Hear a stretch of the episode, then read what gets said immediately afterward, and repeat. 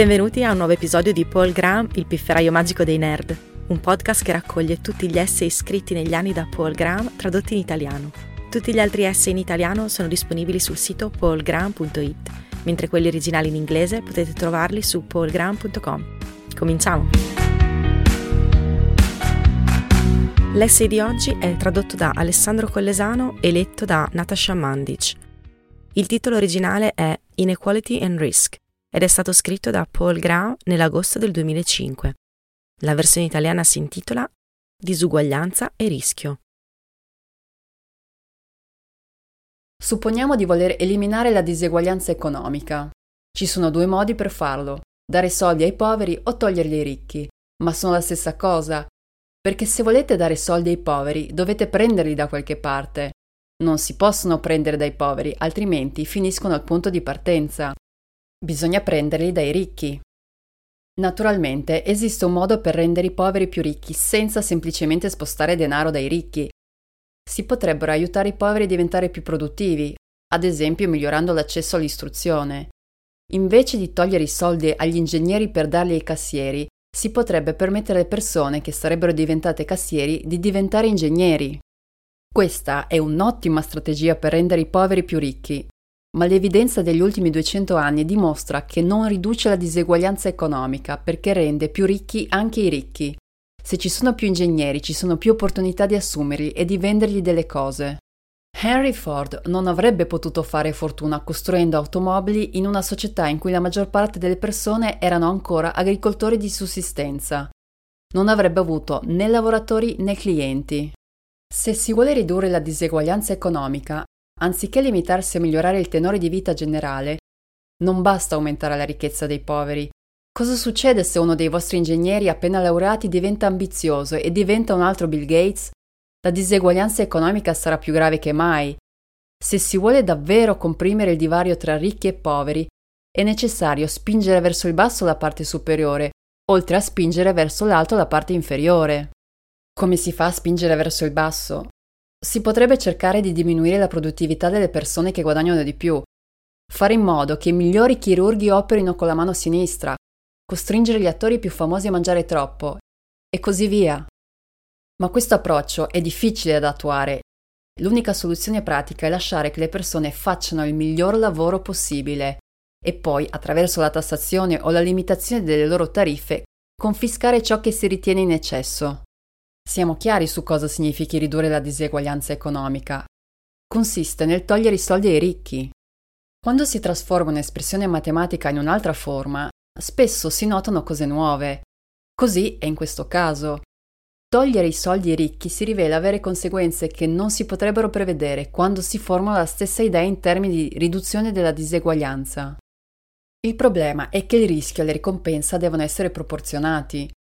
Una scommessa con solo il 10% di probabilità di vincere deve pagare di più di una con il 50% di probabilità di vincere, altrimenti nessuno l'accetterà. Quindi, se si riduce la parte superiore delle possibili ricompense, si diminuisce la disponibilità delle persone a correre rischi. Trasponendo nella nostra espressione originale otteniamo Diminuire la diseguaglianza economica significa diminuire il rischio che le persone sono disposte a correre. Ci sono intere classi di rischi che non vale più la pena correre se il rendimento massimo diminuisce. Uno dei motivi per cui le aliquote fiscali elevate sono disastrose è che questa classe di rischi comprende l'avvio di nuove imprese. Gli investitori. Le start-up sono intrinsecamente rischiose. Una start-up è come una piccola barca in mare aperto. Basta una grande onda e si affonda. Un prodotto concorrente, un rallentamento dell'economia, un ritardo nell'ottenimento dei finanziamenti o nell'autorizzazione del regolatore, una causa per un brevetto, l'evoluzione degli standard tecnologici, le dimissioni di un dipendente chiave, la perdita di un grosso cliente. Ognuno di questi fattori può distruggervi da un giorno all'altro. Sembra che solo circa una startup su 10 abbia successo.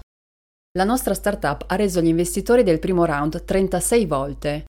Ciò significa che con le attuali aliquote fiscali statunitensi avrebbe avuto senso investire su di noi se avessimo avuto più di una probabilità su 24 di avere successo. Mi sembra giusto. Probabilmente è più o meno come apparivamo quando eravamo una coppia di nerd senza esperienza commerciale e operavamo in un appartamento. Se questo tipo di rischio non pagasse, il venture investing, così come lo conosciamo, non esisterebbe. Questo potrebbe andare bene se ci fossero altre fonti di capitali per le nuove imprese. Perché non lasciare che sia il governo o una grande organizzazione quasi governativa come Fannie Mae a fare il venture investing invece dei fondi privati? Vi dirò perché non funzionerebbe. Perché in questo modo si chiede ai dipendenti statali o quasi statali di fare la cosa che sono meno in grado di fare, correre rischi. Come sa chiunque abbia lavorato per il governo, l'importante non è fare le scelte giuste, ma fare le scelte che possono essere giustificate in seguito in caso di fallimento. Se c'è un'opzione sicura, è quella che un burocrate sceglierà, ma questo è esattamente il modo sbagliato di fare venture investing. La natura dell'attività implica che si vogliono fare scelte terribilmente rischiose se la remunerazione in caso di successo è sufficientemente buona. Attualmente i visti sono pagati in modo tale da concentrarsi sui casi di successo. Ricevono una percentuale dei guadagni del fondo. E questo aiuta a superare la loro comprensibile paura di investire in un'azienda gestita da nerd che sembrano, e forse sono, studenti universitari. Se ai vizi non fosse permesso di arricchirsi, si comporterebbero come burocrati. Senza speranza di guadagno avrebbero solo paura di perdere e quindi farebbero scelte sbagliate. Rifiuterebbero i nerd a favore di un MBA in giacca e cravatta perché l'investimento sarebbe più facile da giustificare in caso di fallimento. Fondatori. Ma anche se si riuscisse in qualche modo a riprogettare il finanziamento di rischio senza permettere ai VC di diventare ricchi, ci sarebbe un altro tipo di investitore che non si può sostituire, i fondatori e i primi dipendenti delle start-up. Ciò che investono sono il loro tempo e le loro idee, ma questi sono equivalenti al denaro. La prova è che gli investitori sono disposti, se costretti, a trattarli come intercambiabili, concedendo lo stesso status alla sweat equity, lavoro remunerato in cambio di quote di capitale anziché salario, e alle azioni acquistate in contanti. Il fatto che si stia investendo del tempo non cambia il rapporto tra rischio e ricompensa. Se si intende investire il proprio tempo in qualcosa che ha poche probabilità di successo, lo si farà solo se ci sarà un guadagno proporzionalmente grande. Se non è possibile ottenere grandi guadagni, tanto vale andare sul sicuro. Come molti fondatori di startup, l'ho fatto per diventare ricco, ma non perché volessi comprare cose costose. Quello che volevo era la sicurezza, Volevo guadagnare abbastanza da non dovermi preoccupare dei soldi. Se mi fosse stato proibito di guadagnare abbastanza da una startup per fare questo, avrei cercato la sicurezza con altri mezzi. Per esempio, andando a lavorare per una grande organizzazione stabile da cui sarebbe stato difficile essere licenziati. Invece di farmi il culo in una startup, avrei cercato di ottenere un bel lavoro a basso stress in un grande laboratorio di ricerca o la cattedra in un'università. È quello che fanno tutti nella società in cui il rischio non viene premiato. Se non si può garantire la propria sicurezza, la cosa migliore è crearsi un nido in una grande organizzazione dove il proprio status dipende soprattutto dall'anzianità. Anche se potessimo sostituire in qualche modo gli investitori, non vedo come potremmo sostituire i fondatori. Gli investitori contribuiscono principalmente con il denaro, che in linea di principio è identico indipendentemente dalla fonte ma i fondatori contribuiscono con le idee, non si possono sostituire. Ripercorriamo la catena di argomentazioni che abbiamo svolto finora. Mi sto avviando a una conclusione verso la quale molti lettori dovranno essere trascinati a calci e urla. Quindi ho cercato di rendere ogni anello indistruttibile. Diminuire la diseguaglianza economica significa togliere soldi ai ricchi. Poiché il rischio e la ricompensa sono equivalenti, Diminuendo le ricompense potenziali diminuisce automaticamente la propensione al rischio delle persone. Le start-up sono intrinsecamente rischiose. Senza la prospettiva di ricompense proporzionate al rischio, i fondatori non investiranno il loro tempo in una start-up. I fondatori sono insostituibili. Eliminare la diseguaglianza economica significa quindi eliminare le start-up. La diseguaglianza economica non è solo una conseguenza delle start-up, è il motore che le spinge, allo stesso modo in cui una cascata d'acqua spinge un mulino d'acqua. Le persone avviano start-up nella speranza di diventare molto più ricche di prima. E se la società cerca di impedire a qualcuno di diventare molto più ricco di chiunque altro, impedirà anche a una persona di essere molto più ricca a T2 rispetto a T1. Crescita. Questo argomento si applica in modo simile. Non è solo che se si elimina la diseguaglianza economica non si ottengono start-up. Nella misura in cui si riduce la diseguaglianza economica, diminuisce il numero di start-up. Aumentando le tasse, la disponibilità a rischiare diminuisce in proporzione. E questo sembra essere un male per tutti. Le nuove tecnologie e i nuovi posti di lavoro provengono entrambi in modo sproporzionato dalle nuove imprese. In effetti, se non ci sono start-up, ben presto non ci saranno nemmeno aziende consolidate. Proprio come se si smettesse di avere bambini, ben presto non ci sarebbero più adulti. Suscita benevolenza dire che dovremmo ridurre la diseguaglianza economica. Messa in questo modo, chi può essere contrario? La diseguaglianza deve essere un male, giusto? Suona molto meno benevole dire che dovremmo ridurre il tasso di creazione di nuove imprese, eppure l'uno implica l'altro. In effetti, è possibile che la riduzione della propensione al rischio degli investitori non si limiti a far morire le start-up in stato iniziale, ma uccida soprattutto quelle più promettenti. Le start-up hanno una crescita più rapida a fronte di un rischio maggiore rispetto alle aziende consolidate. Questa tendenza vale anche per le start-up? Ovvero, le start-up più rischiose sono quelle che generano una crescita maggiore se hanno successo? Sospetto che la risposta sia sì, e questo è un pensiero agghiacciante perché significa che se si riduce la propensione al rischio degli investitori, le start-up più vantaggiose sono le prime a sparire. Non tutte le persone ricche sono diventate tali grazie alle start-up, ovviamente.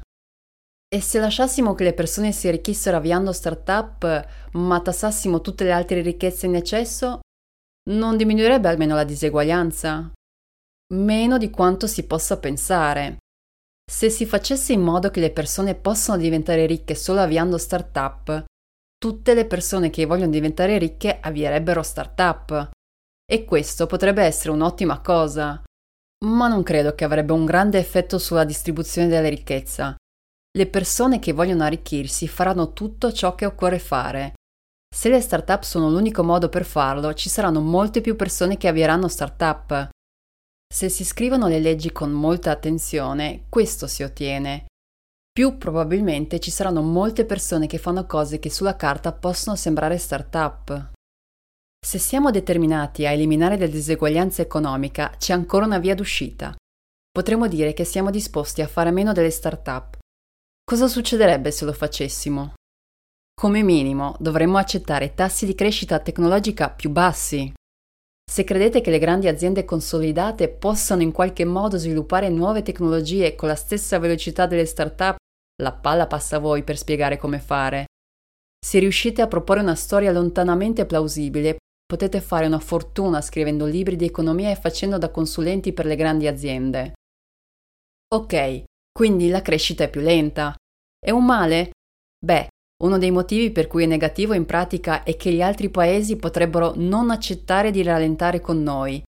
Se ci si accontenta di sviluppare nuove tecnologie a un ritmo più lento rispetto al resto del mondo, si finisce per non inventare nulla. Tutto ciò che potreste scoprire è già stato inventato altrove e l'unica cosa che potete offrire in cambio sono materie prime e manodopera a basso costo. Una volta caduti così in basso, gli altri paesi possono fare quello che vogliono con voi installare governi fantoccio, sottrarre i vostri lavoratori migliori, usare le vostre donne come prostitute, scaricare i loro rifiuti tossici sul vostro territorio. Tutte cose che noi facciamo ora ai paesi poveri. L'unica difesa è isolarsi, come facevano i paesi comunisti del XX secolo. Ma il problema è che poi bisogna diventare uno stato di polizia per farlo rispettare. Ricchezza e potere. Mi rendo conto che le start-up non sono l'obiettivo principale di chi vuole eliminare le diseguaglianze economiche. Ciò che non piace è il tipo di ricchezza che si autoperpetua attraverso un'alleanza con il potere. Per esempio, le imprese edili che finanziano le campagne dei politici in cambio di contratti governativi, o i genitori ricchi che fanno entrare i loro figli in buone università mandandoli in scuole costose progettate per questo scopo. Ma se si cerca di attaccare questo tipo di ricchezza attraverso la politica economica, è difficile colpire senza distruggere le start-up come danno collaterale. Il problema non è la ricchezza, ma la corruzione. Allora, Perché non colpire la corruzione? Non abbiamo bisogno di impedire alle persone di essere ricche se possiamo impedire che la ricchezza si traduca in potere. E su questo fronte ci sono stati dei progressi. Prima di morire di alcolismo nel 1925, Reggie, il nipote sciupafemmine del Comodoro Vanderbilt, investì dei pedoni in cinque diverse occasioni, uccidendone due. Nel 1969, quando Ted Kennedy si gettò dal ponte di Chappaquiddick, il limite sembrava essere sceso a 1. Oggi potrebbe essere pari a 0, ma ciò che è cambiato non è la ricchezza, ciò che è cambiato è la capacità di tradurre la ricchezza in potere. Come si fa a spezzare il legame tra ricchezza e potere? Esigendo trasparenza. Osservate attentamente come viene esercitato il potere e chiedete conto di come vengono prese le decisioni. Perché tutti gli interrogatori della polizia non vengono videoregistrati? Perché il 36% della classe 2007 di Princeton proviene da scuole private, mentre solo l'1,7% dei ragazzi americani le frequenta? Perché gli Stati Uniti hanno davvero invaso l'Iraq? Perché i funzionari governativi non rivelano di più sulle loro finanze e perché solo durante il loro mandato? Un mio amico che conosce molto bene la sicurezza informatica dice che il passo più importante è registrare tutto. Quando era un ragazzino e cercava di entrare nei computer, ciò che lo preoccupava di più era l'idea di lasciare una traccia. La necessità di evitarlo lo disturbava più di qualsiasi ostacolo posto deliberatamente sul suo cammino. Come tutte le connessioni illecite, anche quella tra ricchezza e potere fiorisce in segreto. Se si espongono tutte le transizioni, il fenomeno si ridurrà notevolmente. Registrate tutto, è una strategia che sembra già funzionare e non ha l'effetto collaterale di rendere povero l'intero paese. Non credo che molti si rendano conto che esiste un legame tra diseguaglianza economica e rischio. Io non l'ho capito fino in fondo fino a poco tempo fa. Sapevo già da anni che se non si riesce a fare carriera in una startup, l'alternativa è ottenere un posto di ricercatore di ruolo. Ma non avevo capito l'equazione che regolava il mio comportamento. Allo stesso modo è ovvio empiricamente che un paese che non permette alle persone di arricchirsi è destinato al disastro, che si tratti della Roma di Diocleziano o della Gran Bretagna di Harold Wilson, ma fino a poco tempo fa non avevo capito il ruolo del rischio. Se si cerca di attaccare la ricchezza, si finisce per colpire anche il rischio e con esso la crescita. Se vogliamo un mondo più equo, credo sia meglio attaccare un passo più a valle, dove la ricchezza si trasforma in potere. Grazie per aver ascoltato questa puntata di Paul Graham, il pifferaio magico dei nerd. Trovate tutti gli articoli di Paul Graham tradotti in italiano su paulgraham.it e gli originali in inglese su paulgraham.com. Alla prossima!